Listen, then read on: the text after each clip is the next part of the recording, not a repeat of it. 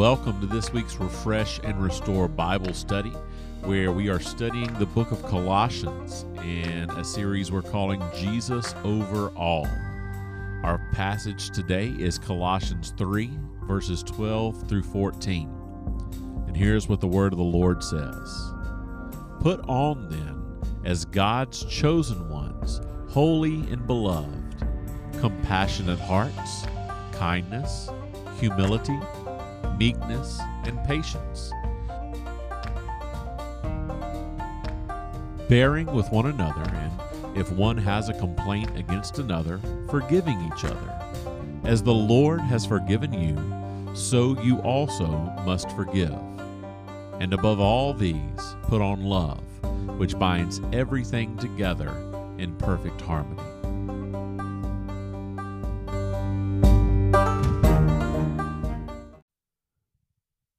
Greetings, sojourners. It seems that as I grow older, although not yet old, it just seems that things take a little bit longer. As Indiana Jones says, it ain't the years, it's the mileage. This has been especially the case with our Bible studies together. Essentially, what I'm trying to say, I guess, is I'm getting to the stage of life where I'm more convinced, or maybe just more convicted, that if something is worth doing, it's worth doing well.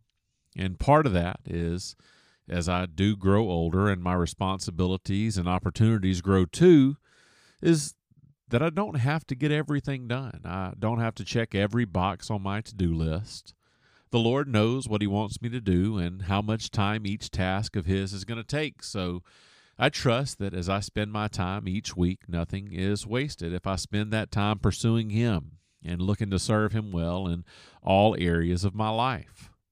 Part of that is daily choosing to take off the old self and put on Christ, as Paul's talking about here in this section of Colossians. Just as each day starts with getting out of bed, taking off the bed clothes, rinsing off the old in the shower, and putting on what I need for the day deodorant, clothes, decent volume of hairspray, bifocals. I've got to consciously lay out in my mind and meditate on what it means to put on Christ before heading out to meet the day. Now, my wife is a pro when it comes to laying out what needs to be put on the next day and how what is taken off is to be cleared away. I, don't mean this sarcastically or joking. Uh, I'm serious. She's probably a little more hopeful with the kids as they're probably more trainable. But the kids and I are blessed to have her remind us to lay out our clothes for the next day, to remove the old to be washed or discarded as needed. When we follow her instructions, when we do this, there are no distractions or detours when it comes to getting ready the next day when we listen to her, again, and follow those instructions, we can get up. We can take off the old and put on the new. It just works. When we get off course, though, it seems like everything goes awry. Socks can't be found, shoes have been misplaced, questions of whether we even have pants to wear, or if the homework made it to the backpack instead of the coffee table, or if everyone's teeth are brushed. It never fails that because of our lack of laying things out, being prepared to put things on, that precious time has been wasted. We're close to running late, or something has simply been left. But wouldn't it just be so much simpler if we laid out what we need to put on and take with us for the next day? And could it be that walking with Christ is somehow similar? Our past few Bible studies have walked through the parts of Colossians 3 verses 1 through 14 that talk to us about keeping our eyes set on Christ, that we studied what it means to take off the old self and remove the sin that clings to us like dirt. We've also studied who we are supposed to be God's chosen ones, holy and beloved. Now, we're getting to the practical part of walking with Christ what to wear. Now, because of its practical nature, this Bible study has been difficult for me to complete. I want it to be clear. I I, I need to be clear, especially considering that this list of things to, to quote, put on is not a list of practical tips for a better life. In fact, this list, these things on it, they can't be truly put on if one isn't saved. Now, I'm not saying that to exclude people, and I'm also not saying it to include people. I'm merely saying it to invite you to come to Christ if you haven't. I also say that to hopefully help you understand that the Christian life, a life that has been taken from dead in sin to alive in Christ, can't, hear me here, cannot be lived apart from Christ. The commandments apart from Christ will beat you down. They'll suffocate you. They'll smother you because they're meant to be accomplished through God's power given by His Spirit to those who have put faith in the Son. So, a big part of this study is helping you understand again what it is to be in Christ. And if you find you are not in Christ, I, I would love to help you come to know Him. But if you are in Christ, dear sojourner, I want to help you lay out what you're going to need to put on, namely Christ, so that you can build healthy habits, not the self help kind of habits, but continual parts of your relationship with Christ that will strengthen your walk with Him and fulfill what Paul prayed for the Colossians and and I pray for you in Colossians 1:10 that you may walk in a manner worthy of the Lord fully pleasing to him bearing fruit in every good work and increasing in the knowledge of God. So, what to wear? Those three words, what to wear, can be either a question, as in, what should I wear, or what am I supposed to wear? Or they can be an instruction telling us what we need to wear for a certain occasion or for a certain event or activity. This ain't that. But the analogy is helpful our righteousness, because of our sin, is the equivalent of putting on our nice dress clothes immediately after wallowing in mud. Without taking a shower or even so much as hosing off, the dress clothes will obviously be made dirty because we ourselves are unclean. We can compare putting on Christ, then, at least to a small degree, to putting on fresh clothes after being cleaned by Him. In this analogy, Jesus is the one who cleans us and the one who provides us with the clothing, with the attributes, with the qualities to cover us. Jesus justifies those whom he saves and covers their sin and shame with his blood, making them clean. Paul explained it to the church at Ephesus as learning and being taught in Christ, helping us learn what it means to put off your old self. Uh, which belongs to your former manner of life and is corrupt through deceitful desires, and to put on the new self, created after the likeness of God in true righteousness and holiness. That's the image that Paul's trying to get across to us in Colossians 3 5 through 14. Our sinful flesh belongs to the way we used to be before Jesus saved us. We've got to take it off. We, that old life is like our grave clothes. Think about it like this. Uh, remember Lazarus in the Bible? who Jesus' friend who had died, who had been dead in the tomb long enough that his decomposing body had begun to stink in John 11. What if Lazarus kept on wearing those grave clothes after he was resurrected? Now, wouldn't that be lovely and appetizing at his sister Martha's dinner party the week before Jesus' crucifixion and resurrection in John 12? Nothing says, let's eat like the smell of something dead. No, his grave clothes had to be discarded. Lazarus went from death to life and came out of his tomb at Jesus' command. Grave clothes are for the dead. The old self and its former manner of life are products of the wages of our sin, death. And it's time for those who are alive to put on Christ instead. But what does that even mean? First, we need to understand that putting on Christ isn't something that we just put on and take off. Salvation and the new life that comes from Jesus saving us, that comes from him taking us who were dead in our sins and making us alive in Him, these things are reality. They're more than a change in status, they're a change of nature, they're a change of our state of existence.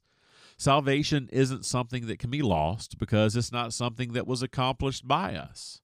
And I know it sounds weird, but salvation's kind of a paradox, something that just seems contradictory, that on a, a human logical level, just some of it just doesn't make sense. It's from beyond us, it's bigger than us. Those who are born again have been saved, are being saved, and will be saved by Jesus. Now, of course, there is the moment of salvation when the Holy Spirit convicts of sin and we repent of that sin and confess Jesus as Lord. But He's also continually sanctifying us. That's a Bible word that means the Holy Spirit supernaturally making us more like Jesus in the new self and less like the old self. And it kind of shows that He's saving us in our daily lives. And ultimately, He's going to save us by taking us from this life into his present. The second thing that it means to put on Christ is that there will be evidence, there'll be fruit of a relationship with him. This is something that we've looked at in earlier sections of Colossians. In Colossians 1:10, Paul spoke to the Colossian church telling them what he had been praying for them, what I've already said that I've been praying for you, namely to walk in a manner worthy of the Lord and bear fruit in every good work.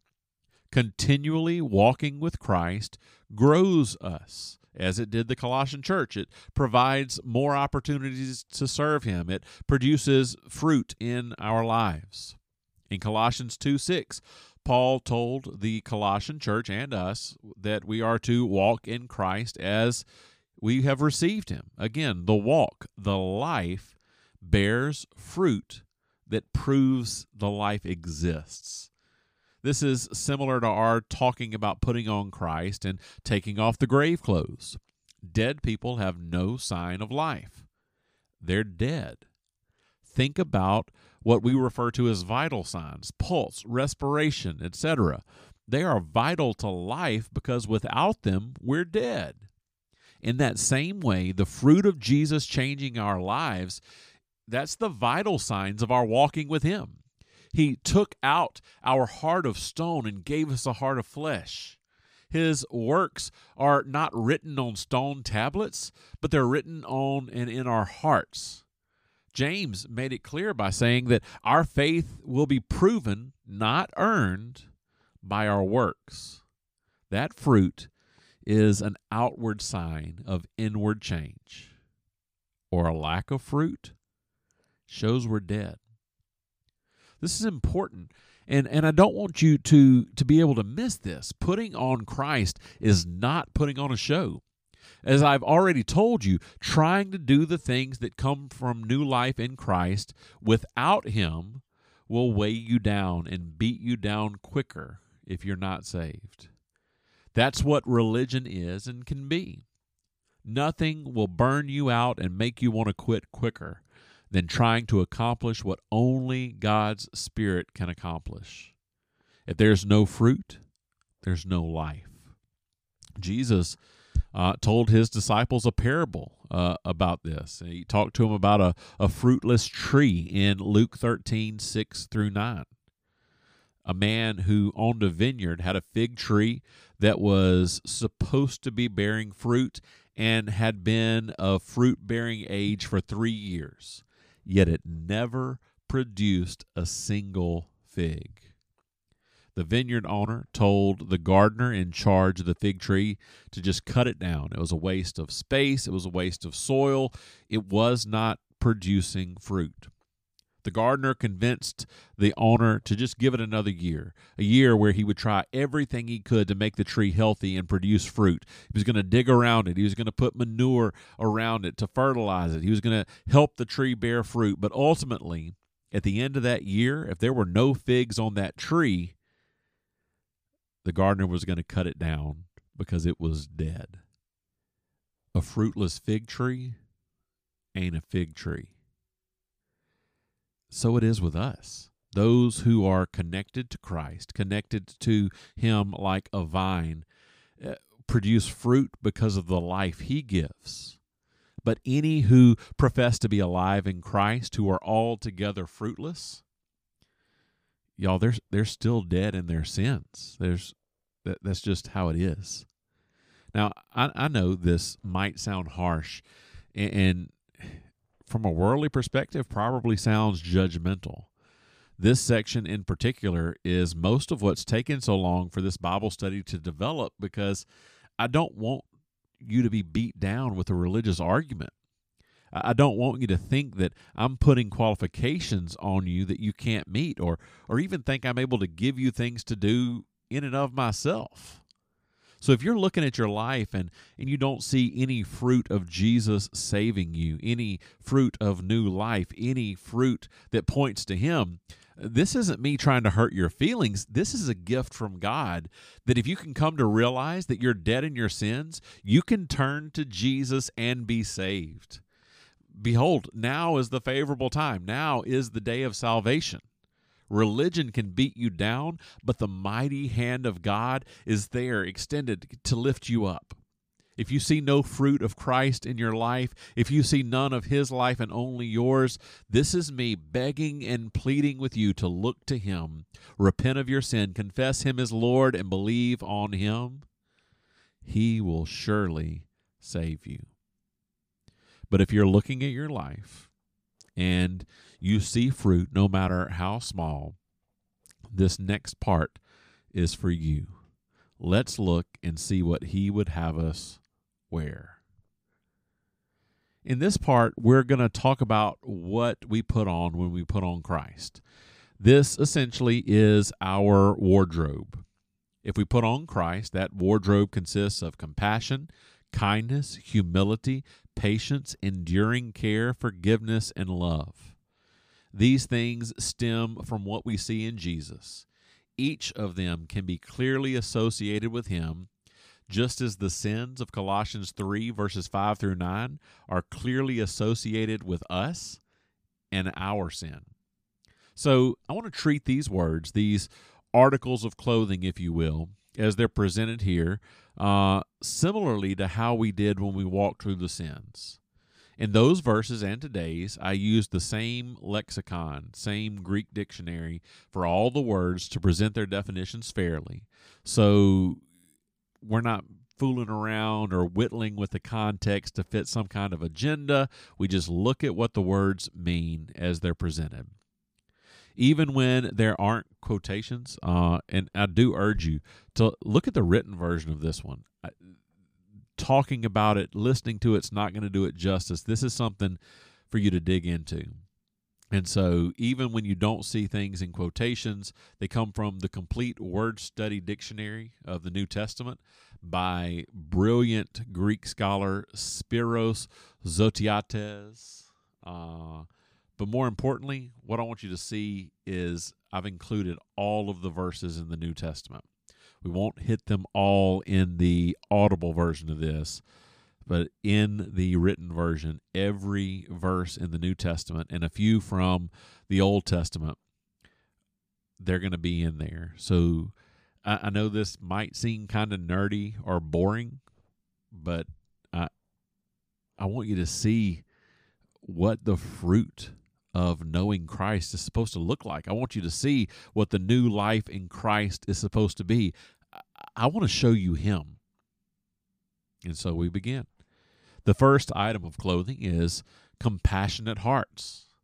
That word shows the pity or compassion one shows for the suffering of others. It's not as strong as the word usually used to describe God's mercy, ultimately, because we're not capable of the same mercy as God. But it is a result of having received mercy from God the word for hearts that accompanies it is basically a word for the insides, meaning meaning that this compassion isn't something we just show. It's a result of receiving mercy from Jesus. This compassion comes from inside of us out of the new life in Jesus. This compassion is fruit.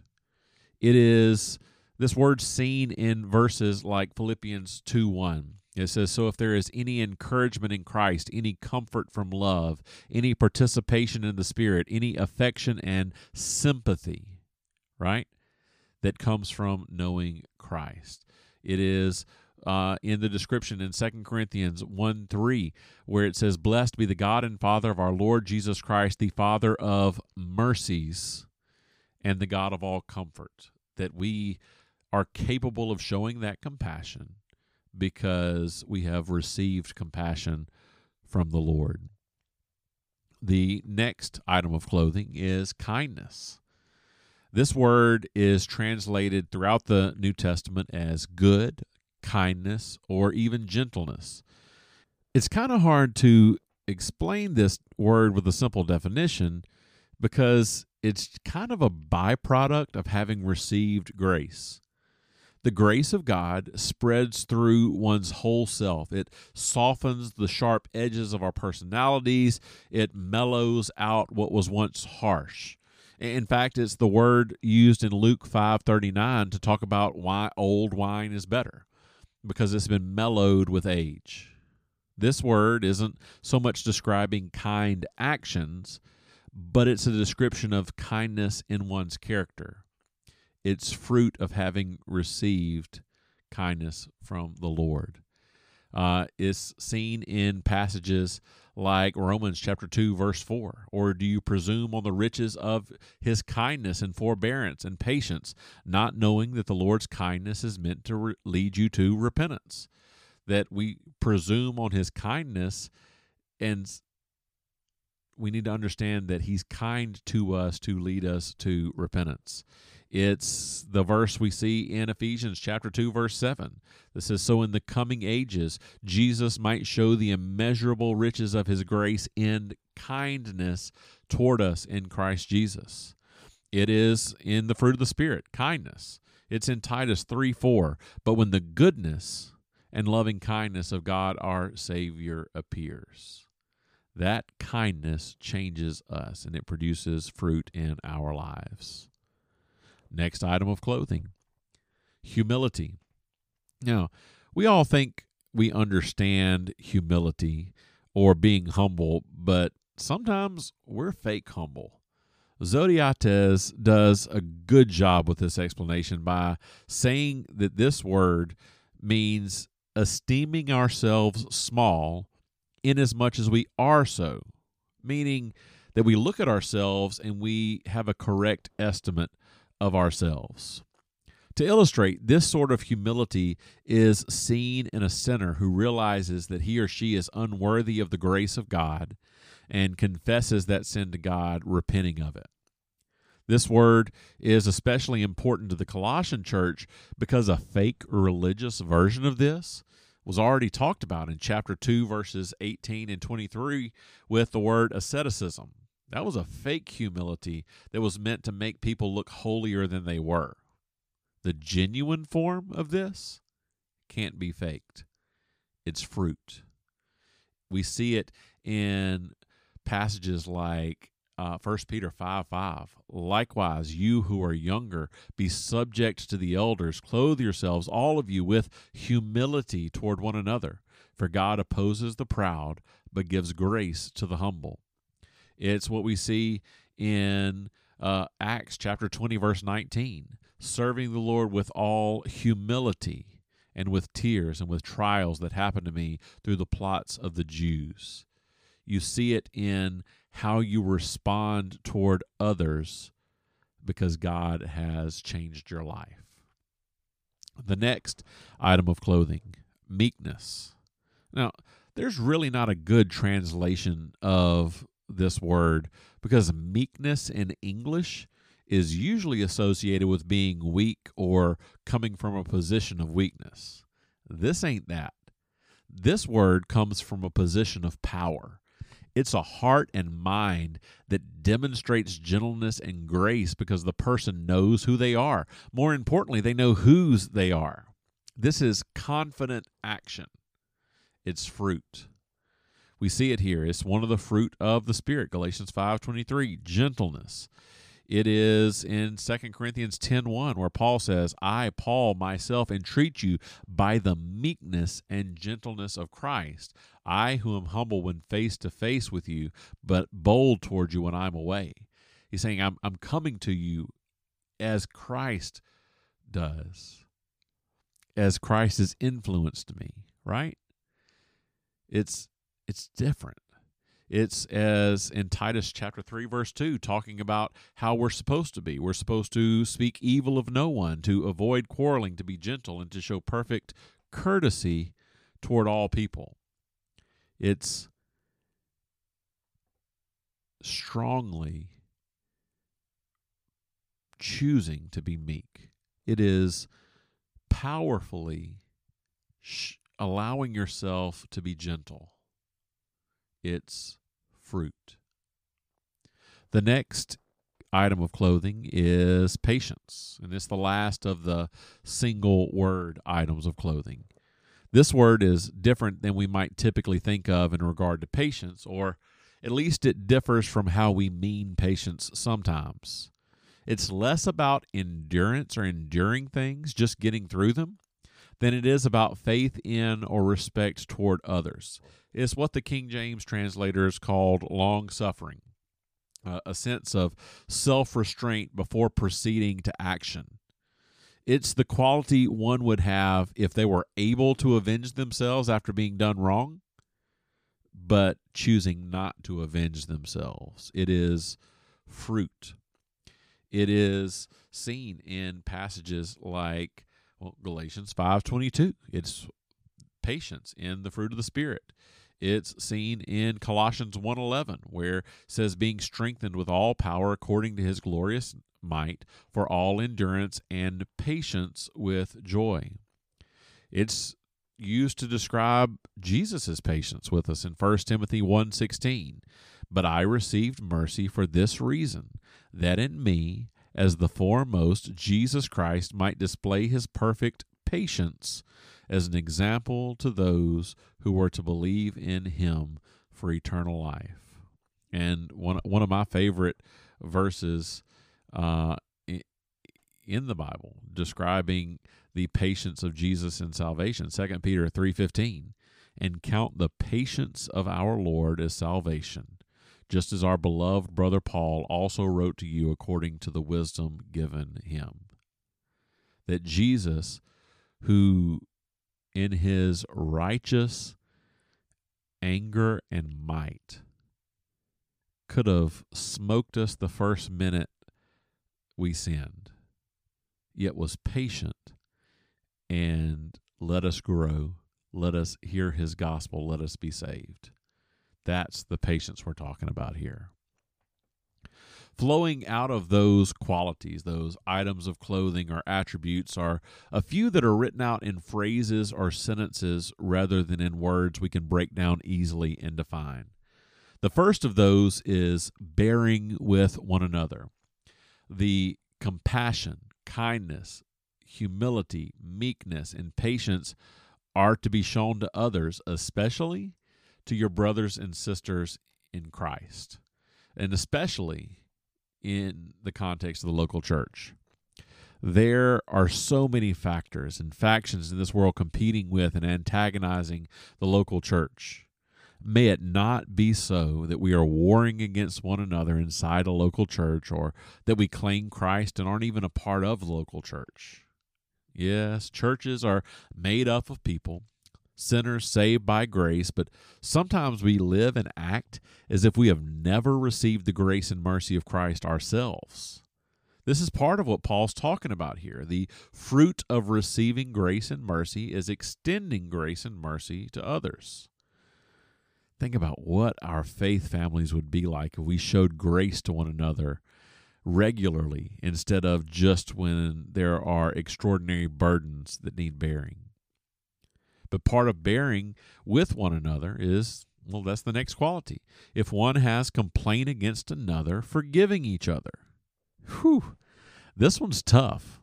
So often we want to look at how to confront people, biblically or sinfully, but it's clear here that it's more fruitful to forgive. I think about times, especially a few eh, recently, that I find myself suddenly convicted of. I think about times when I want to confront someone over some slight or hurt against me. How arrogant and selfish I am sometimes. What gives me the right to confront and call folks to the carpet when Jesus has been so forgiving, so merciful to me? That's part of forbearance. That's part of passing over former sins. But to do that means that we must, as it says in Philippians 2, verse 3, we must in humility count others more significant than ourselves. Forgiveness isn't easy, it's not meant to be. It's meant to be fruit of Jesus forgiving us. As the Lord has forgiven you, so you also must forgive. That kind of tears down our selfish and prideful arguments of who deserves better or who needs to know what. Uh, Paul tells the Colossian church and us today that we must forgive, not should forgive or could forgive, if whatever.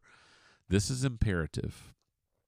This is fruit to wrap up, this last item of clothing or quality of putting on Christ, it really brings the whole outfit together. It's kind of like how my school kiddos pick at me when I'm dressed well, which isn't very often.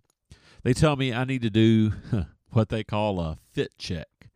It's usually when I wear a sport coat or vest that draws attention to my clothes. Uh, is an item that take the clothes and make them into an outfit. Again, as this is what I've been told by knowledgeable and well meaning sophomores.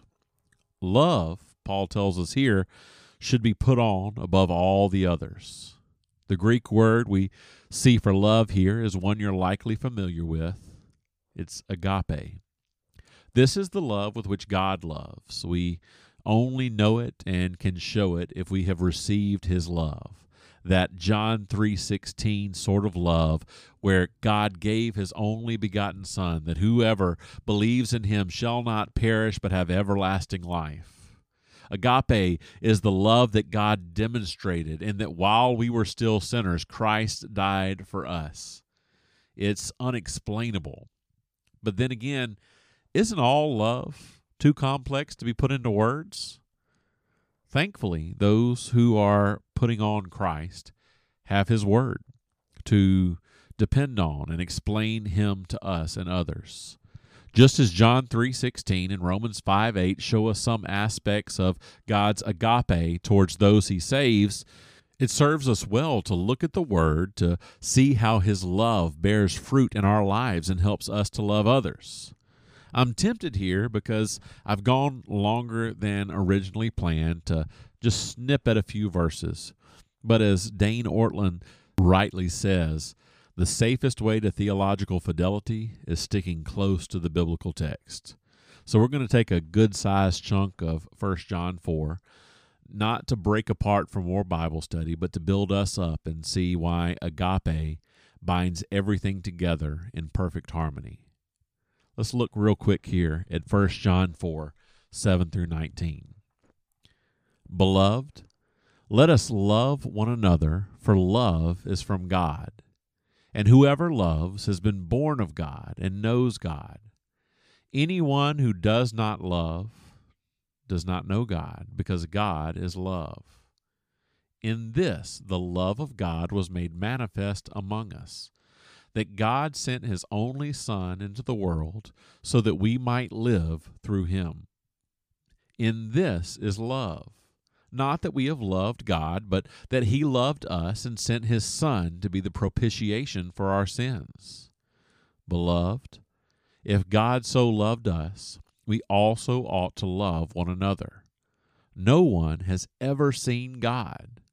If we love one another, God abides in us and his love is perfected in us. By this we know that we abide in him and he in us, because he's given us his Spirit. And we have seen and testified that the Father has sent his Son to be the Savior of the world. Whoever confesses that Jesus is the Son of God, God abides in him and he in God. So we've come to know and to believe the love that God has for us. God is love. And whoever abides in love abides in God, and God abides in him. By this is love perfected with us, so that we may have confidence for the day of judgment, because as he is, so also are we in this world. There is no fear in love, but perfect love casts out fear. For fear has to do with punishment, and whoever fears has not been perfected in love. We love because he first loved us. Love, complex and simple. But in the context of putting on Christ, love is fruit. 1 John 4 19 sums it up so aptly. We are capable of agape only if we have received agape. Those who are chosen of God, holy and beloved, can have compassion welling up within them because God has had compassion on them because He loves them. They can be kind because God, in love, has been kind to them. They can humbly look at themselves for who they are because who they are is loved by God. They can demonstrate grace and mercy appropriately because God, in love, pours grace and mercy in immeasurable proportions into their lives. They can patiently endure whatever because God has been, is, and will be patient with them because that's what He does for His beloved. We can bear with others and forgive them because Jesus loved us enough to forgive us and continues to do so as we need it. Putting on Christ, then, is taking the love He gave us, turning it back toward others. Putting on Christ is showing the love and care Christ has for His bride, the church, and turning it toward our own local churches. Putting on Christ is showing his gospel love to the world by sharing his gospel with them so that people will come to know him. Putting on Christ is more of him and less of us until we get to the point where we can see him face to face. Because, y'all, at that point, we won't need to put on Christ because he'll be right there with us. Oh, what a day that will be.